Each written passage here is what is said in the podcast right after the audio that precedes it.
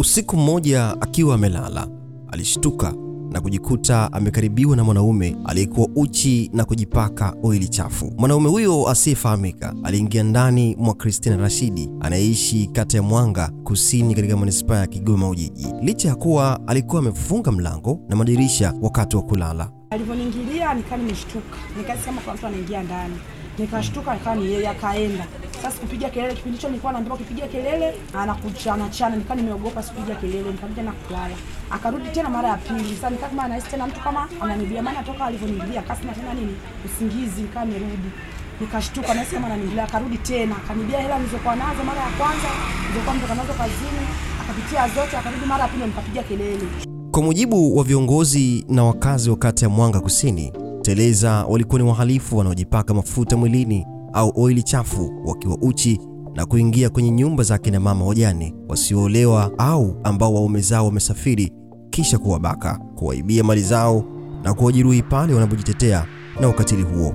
Umaarufu wa jina hilo ulikuja kutokana na ugumu wa kuwakamata wahalifu wao pale ambapo wanapofanya tukio, kwa kuwa miili yao ilikuwa ikiteleza. Mwenyekiti wa kikundi cha waathirika wa vitendo hivyo Ramla Hamisi anasema hadi sasa kuna zaidi ya wanawake 58 ambao wameunda kikundi cha kupeana msaada wa kimawazo na kisaikolojia mara baada ya kufanyiwa vitendo hivyo. Hili kundi lilikuja tu ni baadaye, lakini tulikuwa tunaweza kupatikana muda wowote kutokana tu na ile imani ya wachache wetu kwamba tunaweza kukusanyana, tukikutana tunafarijiana, tunaambia mkifika, ukifika hata ulifanywa nini, we jitahidi kusema, kwa sababu unapunguza ile nidhamu ya uoga, unapungu, unaongoza unapunguza msongo. Watu mtu akuwa akilala hivi anaenda anashtuka, yani anakurupuka, anaota kama yule mtu anamuona.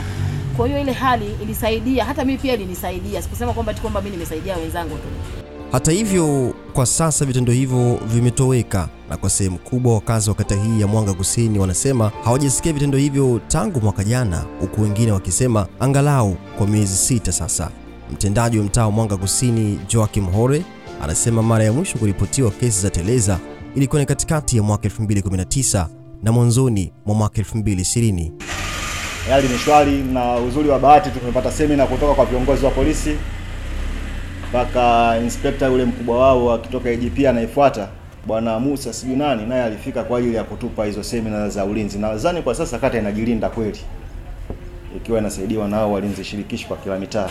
Kaimu mkurugenzi wa manispaa ya Kigoma Ujiji Ferdinand Filimbi anasema kwa sasa maofisa wa ustawi wa jamii wanaendelea kuwapatia msaada wa kisaikolojia waathirika wa ukatili huo ili waendelee na maisha ya kawaida. Tunacho kitengo cha ustawi wa jamii ambacho kinashughulika na makundi hayo eh, ya kijamii ambayo yanakuwa yana shida moja au nyingine, kwanza kwa kuwafanyia counseling.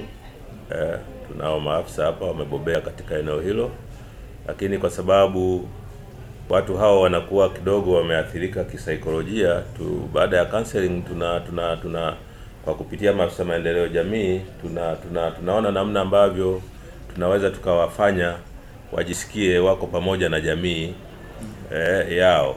Jeshi la polisi liliambia Nukta the podcast kuwa limetoa namba za viongozi wa polisi ili wakazi hao waripoti uhalifu wowote ule ukiwemo teleza, huku wakiendelea kutoa mafunzo ya polisi jamii.